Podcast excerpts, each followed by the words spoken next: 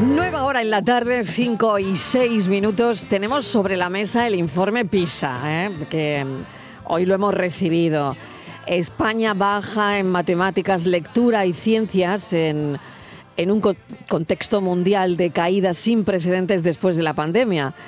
Logra nuestro país eh, el peor resultado histórico en matemáticas Em, superando por primera vez la media de la OCDE, el resultado que han obtenido los alumnos españoles de 15 y 16 años en las pruebas de PISA 22 en matemáticas, comprensión lectora y ciencias es significativamente más bajo al que lograron hace una década o en el año 2015, la última evaluación completamente comparable a nivel nacional em, en las tres em, asignaturas.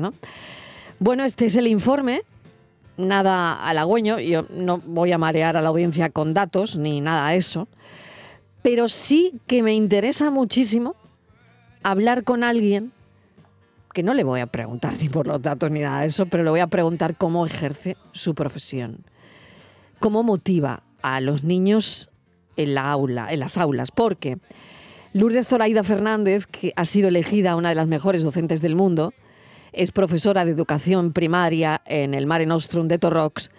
Ha sido galardonada en la sexta edición de los Global Teacher Awards, eh, considerados eh, los premios Nobel de la educación. Así que, ¿quién mejor para hablarnos de educación? Lourdes, bienvenida, gracias por acompañarnos. Hola, muy buenas tardes. Bueno, la voz la tienes como, eh, pues como nos pasa a veces en esta profesión que tenemos que hablar tanto, ¿no? La tengo para reposarla varios días. Pero vamos, puedo, puedo. Bueno, puedes con ello, ¿no? Puedes con, ello. Lourdes, em, tu opinión sobre los datos. ¿Qué te merece a ti los datos del informe PISA? No sé, ¿qué piensas? Bueno, pues que todavía tenemos mucho trabajo por hacer. Y hay que seguir trabajando en la misma línea y, y yo también lo que pienso que es necesario que los políticos se reúnan y hagan un pacto de educación y que tengan un proyecto futuro de 10 o 15 años en el que se pueda trabajar sin que haya muchos cambios, analizar esos datos y ver los resultados. Porque para ti como docente esto es un lío. Llegan unos una cosa, llegan otros otra. Y, claro. Eh, es un lío y también, bueno, pues genera cierto malestar en el ambiente porque estás constantemente... Y los profesores se dividen también, ¿no? Claro, es lo que pasa. Y aquí al final la unión hace la fuerza. Entonces tenemos que, tenemos que, pienso yo que eso es importante, que se sienten y trabajen un pacto para la educación porque es un pilar fundamental en la sociedad. Estamos educando el futuro. Y el futuro es lo que nos va a mantener a nosotros. Entonces la educación es fundamental junto con la sanidad y los servicios sociales.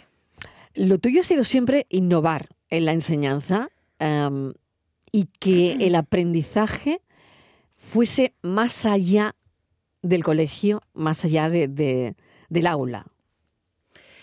Sí, porque yo pienso que todos los entes que conforman la comunidad educativa tienen mucho que aportar a nuestro alumnado, no solamente la figura del docente. Cuando digo ente me refiero desde el personal de servicio como personal laboral, cocinero, eh, limpiadores, hasta familias que siempre están ahí, vecindarios, asociaciones, ONG, clubes, ayuntamientos, todos tienen que aportar siempre a la formación integral del alumnado, no únicamente los docentes. ¿Cómo? Mediante la transmisión de sus conocimientos, de su experiencia y de su sabiduría.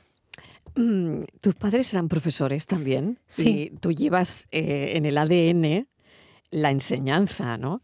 ¿Qué recuerdas de, tus padres? ¿Cómo, eh, ¿Cómo era ser hija de, de unos profesores? Bueno, ser hija de profesores y que estaba en el mismo colegio que ellos. Bueno, madre mía, ¿eh? Eso. Que no te podías cantillar. Ahí está. A ver. A ver, eh, yo he vivido una experiencia muy bonita, la enseñanza desde pequeña. Lo que pasa que, claro, siempre era la hija del maestro, la hija de la maestra, y mira lo que ha hecho la hija de la seño. Sí. Claro. Entonces, si yo era lo mejor un poco rabina, tenía que tener mucho cuidado porque siempre estaba en, en el punto de mira. Pero bueno, quitando eso, una experiencia muy bonita, he vivido muy, muy buena experiencia. La educación siempre ha estado dentro de, en el trabajo de mis padres y fuera, en la familia. Y tengo, vamos, aquí estoy yo como maestra ahora. Lourdes, ¿qué, qué recuerdos tienes de tu primera vez? Es decir, la primera vez que Lourdes entra a una clase de primaria y se enfrenta con veintitantos niños. ¿Cómo, ¿Cómo es eso? ¿Cómo es esa experiencia? Bueno, te voy a corregir. La primera vez eh, fue en una clase de infantil, con niñas y niños de tres años. Madre mía. Y fue la experiencia más bonita que yo tuve en mi vida. Porque son una edad muy bonita en la que necesitas mucho de tu persona, eres la figura, eres la figura referente en todas las aulas, pero en esa edad eres como su mamá, sobre todo en el primer trimestre. Y cuando yo los veía con esas caritas, recién llegados al colegio, y algunos, lógicamente, pues echando en menos a su familia, pues fue una experiencia al principio un poco dura, porque enfrentarte a una clase de 25 niñas y niños de tres añitos, pero después fue lo más bonito y lo más enriquecedor.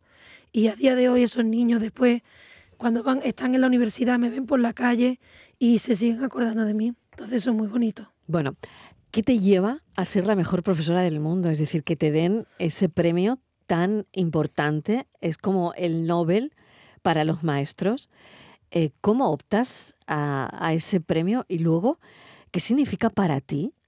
No sé si es un, reconocimiento a un trabajo bien hecho y a una mm, evaluación continua, ¿no? Porque creo que los maestros y las maestras tenéis eso mm, dentro de vuestra de vuestra enseñanza, lo que hacéis, estáis vosotros evaluados también constantemente, ¿no?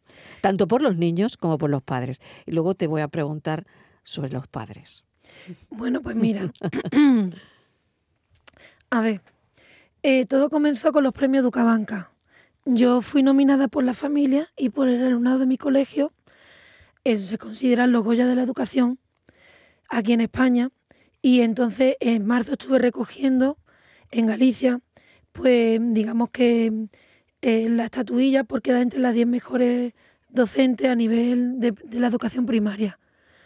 A raíz de ahí, ah, para, para optar a estos premios, yo tenía que rellenar, tener mi currículum, cosa que yo tenía ya prácticamente hecha porque cuando tuve que presentar mi, todo mi trabajo para Educabanca ya lo tenía ahí. Solamente tuve que terminar de rellenar una serie de requisitos que me pedían para estos premios como estaba el plazo abierto, digo, yo ya lo tengo hecho, digo, yo lo voy a echar.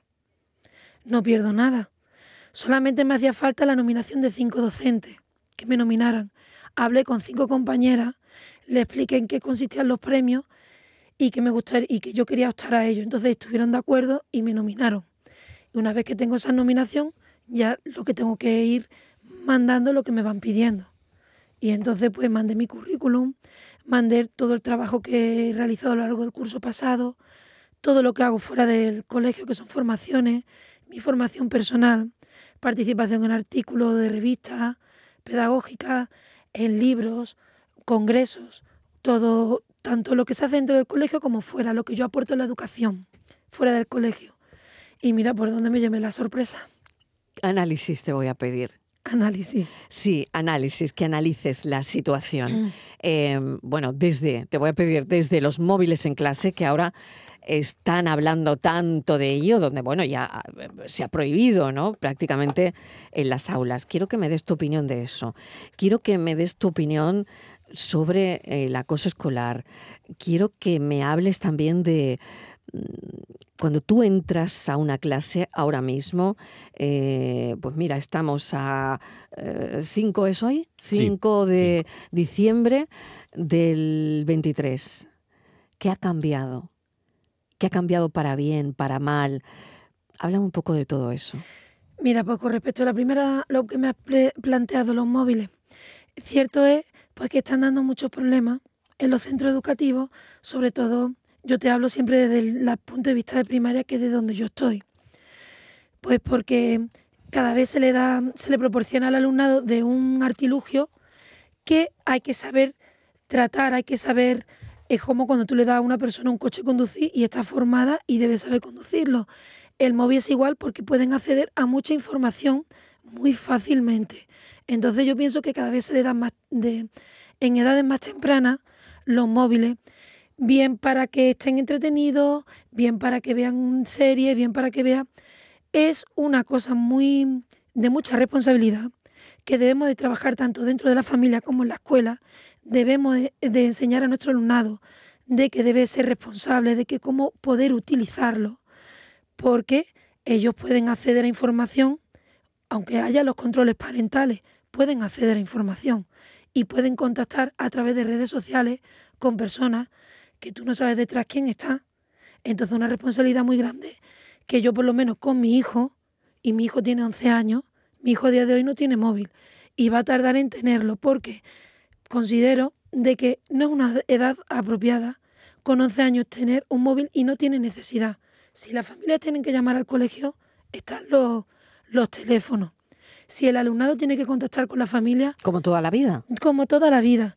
Entonces, eh, el móvil, eh, pienso que hay que enseñarlos a saber eh, usarlos, porque es de una gran responsabilidad, aparte de que hay que enseñarlos de que un móvil cuesta un dinero, una tarifa de datos o una tarjeta cuesta un dinero y tienen que, y si tú le das un móvil, aparte de mm, cuidarlo, y tienen que conocer que económicamente le cuesta dinero a la familia y que tienen que saber racionarlo y que tienen que saber acceder a, la información, cómo acceder y también saber que detrás hay una serie de personas para bien o para mal y todo eso hay que enseñárselo. Y yo considero como maestra que la edad de primaria la mayoría de las niñas y los niños todavía no están preparadas para eso, hay que seguir formándolos y que tampoco tienen necesidad. Hablo como maestra, después ya las circunstancias personales de cada uno en la familia, pero yo cuando hablo con la familia se lo expongo de esta manera. El bullying. El bullying. Pues, ¿qué te puedo decir? El bullying, tenemos en los colegios una serie de protocolos que en el momento que los docentes o la familia lo detectan o lo ponen en conocimiento de los equipos directivos, estamos obligados a llevar a cabo este protocolo. ¿Se hace? ¿Se hace? Yo cuando he visto que se ha mm, dado pie, o sea, se ha dado pie, se ha comunicado, se ha abierto protocolo y se ha seguido los pasos y a través del protocolo se dictamina finalmente si hay bullying o son otras cosas que también hay que trabajar junto con la orientación del centro educativo. Entonces yo los casos que conozco sí se hace. Ahora, si tú ya me hablas de otros casos, no lo sé, pero yo lo que he vivido y cuando se ha puesto en conocimiento del equipo directivo, se han abierto los protocolos y ha podido ser y se ha no hemos puesto malos a la obra con los protocolos que tenemos y si no se ha visto qué es lo que se está fallando ahí para que haya otro tipo de, de, historia, digamos, para poder trabajarlo dentro del aula junto con el equipo de orientación educativa. Entonces yo, por la parte que yo conozco, sí se hace.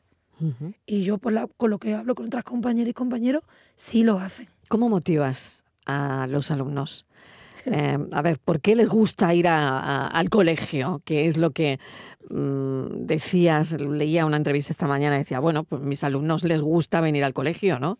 Y hay que, y eso es lo que hay que tratar, ¿no? Incluso motivar a aquellos niños que son difíciles. A ver, Mm, esto lo voy a relacionar junto con lo que me has comentado antes de cómo eran las aulas antiguamente y cómo son ahora. Yo pienso que, que las niñas y los niños de ahora no son como lógicamente los de hace 20 años, pero es que la sociedad no es como hace 20 años. Claro, Todo ha cambiado. Entonces, la educación nos tenemos que ir adaptando a lo que la sociedad también requiere. Si ahora te están diciendo que, por ejemplo, eh, para cuando el alumnado salga del colegio o del instituto tiene que aprender a trabajar en equipo, tiene que trabajar, tiene que saber hablar en público, un ejemplo, pues nosotros eso lo tenemos que trabajar. ¿Qué es lo que me hace a mí que mi alumnado venga feliz al colegio y se vaya feliz a su casa? Pues porque yo parto de que hay que despertarle la emoción por aprender. Entonces, eh, intento, siempre intento que sean partícipes del proceso de enseñanza y el aprendizaje cuando yo practico una actividad dentro del aula, que ellos sean los protagonistas, pero previamente los escucho. Me siento con ellos en una asamblea y me gusta escuchar qué es lo que les gusta, qué es lo que les llama la atención, qué es lo que les gustaría aprender, cuáles son sus necesidades, sus intereses y a partir de ahí, que me da muchas pistas, me pongo manos a la obra.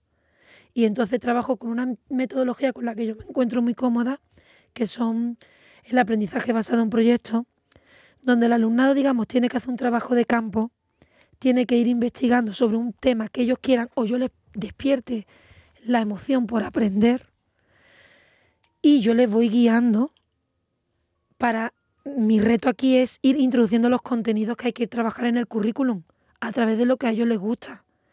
Y dentro de esta metodología utilizo mucho eh, a las familias, a las asociaciones, a los clubes deportivos. Es decir, los traigo al colegio, si está relacionado con lo que estamos trabajando, y si no pueden venir al colegio, yo me voy fuera con ellos, porque quiero que mm, lo que aprendan sea para la vida. ¿Los vas a traer a la radio? Totalmente. hacen un programa de radio, sus niños ¿eh? y niñas. Sus alumnos hacen un programa de radio en Radio Torrox, ¿no? Exacto. Una vez al mes vamos con un, me llevo un grupo de niñas y niños tienen que venir aquí, ¿eh? Vamos, ya me lo has dicho. Que, no hace falta que me lo digas dos veces. ¿De qué hablan tus niños? Pues mira, hablamos, damos difusión al trabajo que hacemos en nuestro colegio porque pienso que hay que hablar de educación, hay que hablar mucho de lo que hacemos los centros educativos, porque hay que poner la educación en la sociedad en el sitio donde se merece. Y hay que hablar de educación de forma positiva. Y tiene que haber en las noticias, en la radio, noticias de educación positiva. Y que la sociedad vea todo el trabajo que hacemos dentro de los centros educativos. ¿Y qué hacemos con la, el informe PISA? Bueno, el informe PISA está ahí, son datos, son... No, son positivos. No, pero tenemos que seguir... Lourdes, ¿qué hacemos con eso? Pues tenemos que analizar en que qué... yo he abierto con eso la claro, entrevista. pero mira, yo siempre cuando hago una investigación, mm. porque yo también investigo a nivel neuro... neuro a nivel de neuroeducación, siempre que hace un investigador, analiza los datos y vemos cómo tenemos que, cómo hay que mejorar, en qué nos estamos equivocando, de los errores aprendemos. Es la mejor manera para aprender de los errores y ver cómo podemos mejorar y aprender, pues a lo mejor de otro sitio donde hay mm, mejores resultados que lo que están haciendo allí.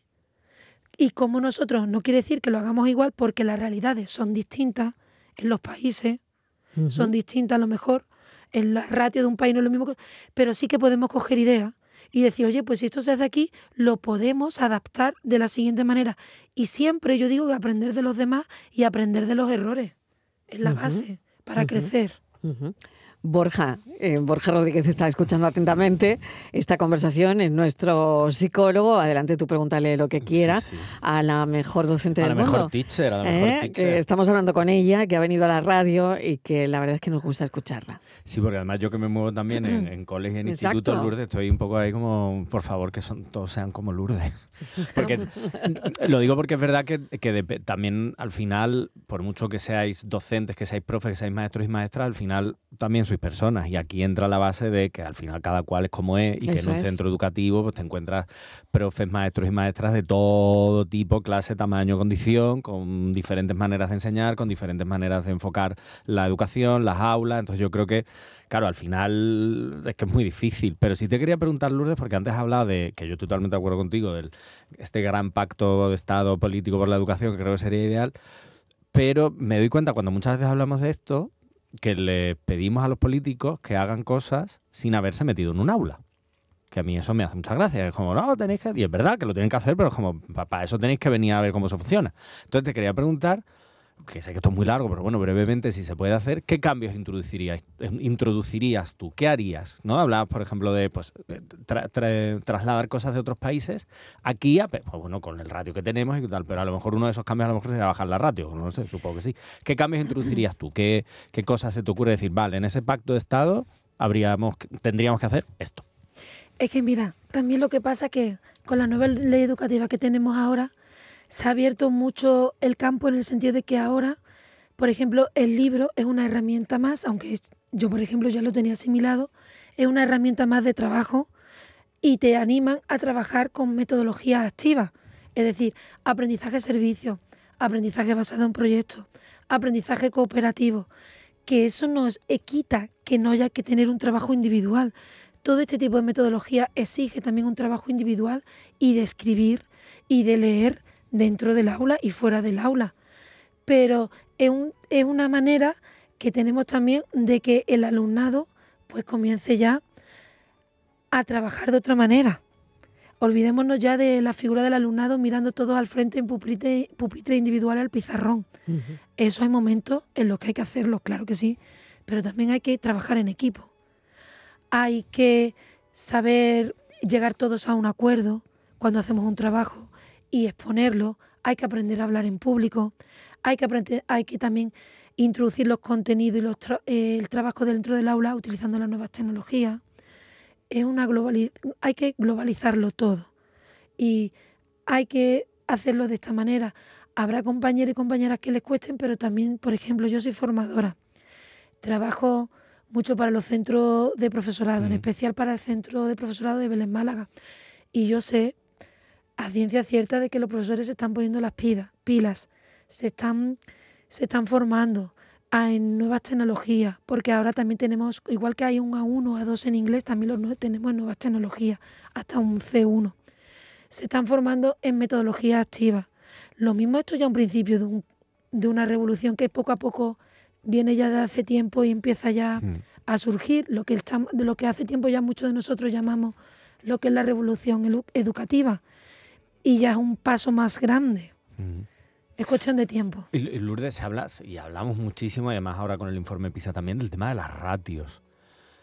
Mm, ¿Cambiaría la situación si se bajaran las ratios? Y, porque antes, por ejemplo, hablabas, ¿no? Cuando tú empezaste con, con niños y niñas de 2-3 años, 25 en un aula, claro, te has dicho, digo, madre mía, es una locura.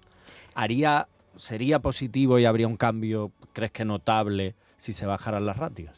Hombre, eh, está claro. Yo no puedo dar eh, la misma, el mismo servicio a 25 alumnos. Ten en cuenta que cada persona es única y repetible.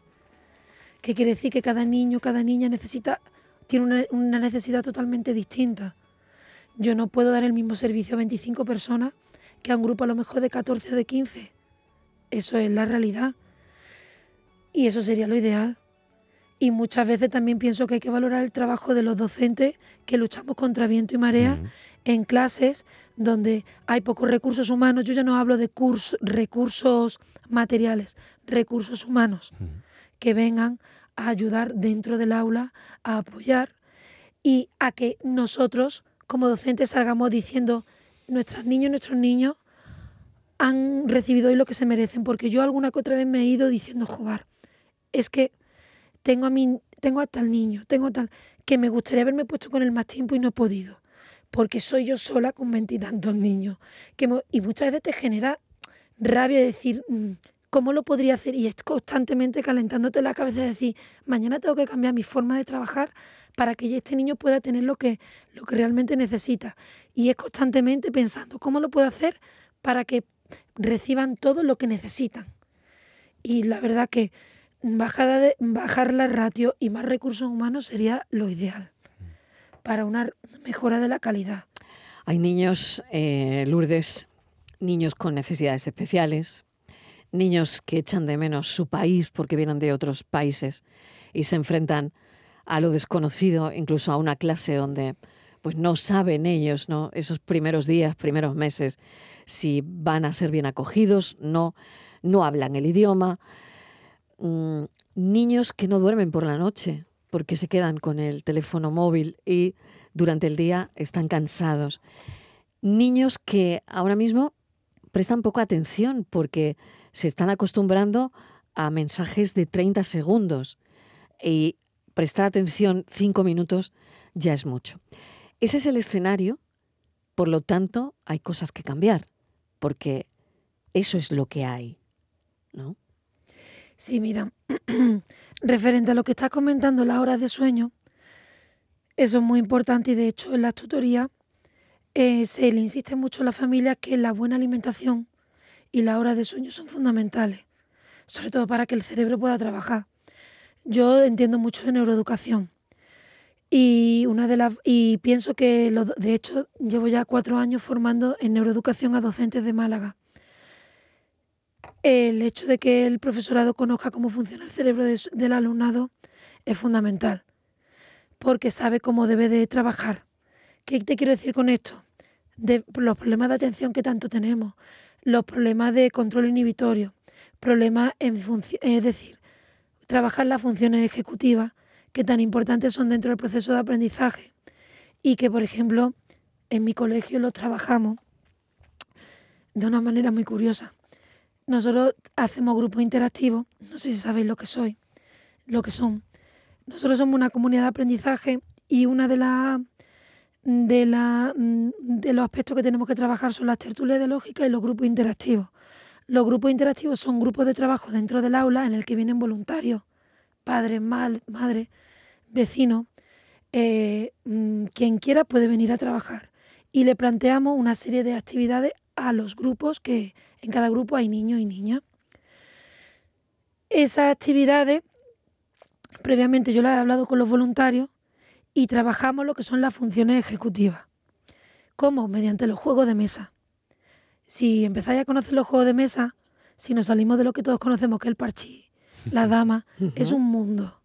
Es un mundo. Y además hay juegos de mesa muy económicos en el que se trabajan la memoria, la atención, el control inhibitorio y también se trabajan contenidos como el cálculo, las multiplicaciones, el vocabulario. Entonces todo esto lo trabajamos en estos grupos. Son grupos rotatorios en el que cada 10 o 15 minutos van cambiando de actividad. ¿Qué función tiene el voluntario? Estar en el grupo no hace mi trabajo. Yo estoy dentro del aula. Pero el voluntario o la voluntaria tiene la función de, si ve a lo mejor alguna niña o algún niño que está más retraído, animarlo. Si hay un conflicto, que lleguen todos a un acuerdo. Si hay un niño que no para, relajarlo para que deje que los demás jueguen. Entonces, es una metodología muy bonita y una manera de trabajar, por ejemplo, la función ejecutiva, que es con lo que tú has hablado, dentro del aula, y una manera que nosotros tenemos de trabajarla allí en el colegio. Entonces, estas cosas son las que nosotros hay que, hay que seguir animando a trabajar en los centros. Hay una oyente, un oyente que me ha mandado un mensaje, me dice, muy bien, em, habla esta docente. Una lástima que haya docentes que se limiten a poner un vídeo de YouTube para explicar unas matemáticas y le diga al alumno que lo vea hasta que lo entienda. Penoso y eso también está pasando. A ver. A ver. Yo esa realidad no la conozco, pero si lo dice será porque la conoce a ciencia cierta. Lo que está claro que mm, en el nivel de primaria las matemáticas son manipulativas, no un vídeo de YouTube. Si yo hablo desde mi experiencia, cuando trabajan las matemáticas en el aula es manipulativa, tienen que manipular eh, materiales. Y, por ejemplo, nosotros hacemos las estaciones de aprendizaje y nos vamos al exterior, a los patios. ¿Por qué? Porque al cerebro le gusta la novedad. Y una novedad tan simple como sacarlo del aula y ponerlo en el patio. Y ponerlo a trabajar. El cerebro es social, por naturaleza. Ponerlo a trabajar en equipo. Y tenemos las estaciones de aprendizaje en el que se le da material manipulable y se le plantean diferentes actividades de manipulación y van trabajando por equipo y van rotando. Entonces, lo, el YouTube, el YouTube es como el libro, una herramienta más que tenemos los docentes, pero no es la única herramienta. Nosotros como docentes tenemos muchas herramientas que tenemos que ir intercalando con nuestro alumnado, porque es la única manera de motivarlos también. Por último, los padres. Lourdes, venga. Los padres. Dime, dime. ¿Cómo nos comportamos? ¿Cómo somos? Pues ¿Cómo definirías tú a, esa amalgama de padres, madres en una, en una tutoría? Mira, yo te hablo siempre, como siempre digo, yo hablo siempre desde mi experiencia. Como yo tengo la mala costumbre, digamos, entre comillas, lo digo con cariño, tengo la buena costumbre, porque creo que es buena, de que las familias vengan a mi aula a trabajar y me acompañen. Por ejemplo, yo estoy haciendo un proyecto de música y yo sé que tengo padres que saben tocar el cajón, las castañuelas, yo los animo y me dan un taller de cajón, un taller de castañuelas. O yo sé que estamos haciendo ahora un, proyecto de arte y sé que tengo una madre que es artista, la animo a que venga y le enseña a mi alumnado. Entonces, la experiencia que yo tengo, si tú involucras a la familia, los invitas al aula y ellos ven contigo lo que hay, empatizan, vienen a los grupos interactivos y salen diciendo, Lourdes, madre mía, es que os merecéis el cielo. Digo, claro, digo, pero es que esto lo tenéis ustedes que ver, tenéis que entrar. Es decir, cuando se les invita a ese proceso ellos también ayudan. Y hay, se genera un clima muy bonito y se genera un vínculo, un equipo entre familia y escuela, porque al final somos un equipo, trabajamos en equipo. Y yo haciéndolo de esta manera, a mí me ha ido bien y me va bien. Borja, ¿qué mm, piensas pues de todo esto? Que yo ojalá hubiese tuviese una Lourdes Zoraida en, la vida de mis hijos, la verdad. Pues sí, y Lourdes, y supongo que bueno, Lourdes ejemplifica el centro en el que trabaja, pero es cierto lo que comentaba también el oyente o, la oyente. Mm. que no, todos los centros son así, las casuísticas son muy diferentes, mm. hay centros con más o mm. menos recursos, ya no solo económicos, sino por supuesto humanos. Entonces, claro, al final es cierto que, es muy difícil, pero creo también que, bueno, tener el ejemplo de Lourdes puede ayudar a otros docentes también, porque yo creo que también por, por ese propio desgaste también hay mucha desmotivación, por, profes que, de amigos que tengo, están agotados de papeleo, de, de, lo difícil, lo difícil que, es. Lo difícil que está la educación, lo difícil, ¿no? Sí, es verdad. Es, es un... Es verdad, pero yo también pienso que está difícil, pero y el papeleo está ahí, pero el papeleo es verdad que cada vez nos avasallan más, pero el papeleo sale te pone a hacerlo y sale. Y cansa, también cansa. Pero la respuesta que después tienes de tu alumnado, yo por ejemplo, hmm. a mí me da siempre ganas, a lo mejor algún día puedes salir diciendo, joder, pero mm, siempre te da ganas de seguir mm, trabajando y decir, bueno, ¿cómo puedo hacer esto de esta manera, de otra manera? Todos los centros no son iguales, evidentemente, todas las casuísticas no son iguales. También pido desde aquí, que ya aprovecho, que también se hable y se, en las noticias, en los medios de comunicación de educación de manera positiva. Me has preguntado antes qué significa para mí este premio. Para mí significa mucho, porque no solamente se reconoce mi trabajo, se reconoce el trabajo de una comunidad educativa, pero es que también se pone en valor y se conocen las buenas prácticas docentes. Hay muchas buenas prácticas que hay que sacarlas, que hay que enseñarlas y mostrarlas. Y yo siempre le digo... Porque funcionan. Porque funcionan y porque todos aprendemos de todos. Cuando yo voy a otro centro y nosotros le decimos, tenemos las redes, nosotros en nuestras redes ponemos lo que hacemos, compartimos información y tenemos redes de otros centros educativos donde aprendemos y cogemos ideas. Hacerlo, que la sociedad conozca el trabajo tan bonito que estáis haciendo en vuestro centro, poner en valor vuestro trabajo, porque si no lo mostráis, no suena. Ojalá, ojalá esto sea así. Eh, te agradezco el esfuerzo, Lourdes, que has hecho con la voz. Eh, reposo vocal cuando, cuando salgas de aquí, desde luego, eh, porque si no veremos este puente que descanses. Y mil gracias por esta charla que nos sirve a todos, padres, madres, abuelos, abuelas, siempre escuchar algo positivo de la educación. Lo positivo es este premio, además de, aparte del informe PISA que ya hemos dicho, pero que bueno, que nos hemos centrado en, cómo lo haces tú con, los niños, ¿no? Muchísimas gracias y te espero aquí con un grupo. Muchísimas gracias. Sí, sí, queremos, queremos a esos niños y niñas aquí. Queda sí. dicho, ¿eh? Queda dicho, está grabado esto, ¿eh? Queda, constancia que lo cerramos hoy. Sí. Queda constancia. Lourdes Zoraida Fernández, enhorabuena, del Mar en Ostrum de Torrox, en la comarca de la Axarquía, en Málaga. Qué buen sitio, oye, qué buen sitio. Pues sí, el mejor clima de Europa. El mejor clima de Europa, gracias. A vosotros.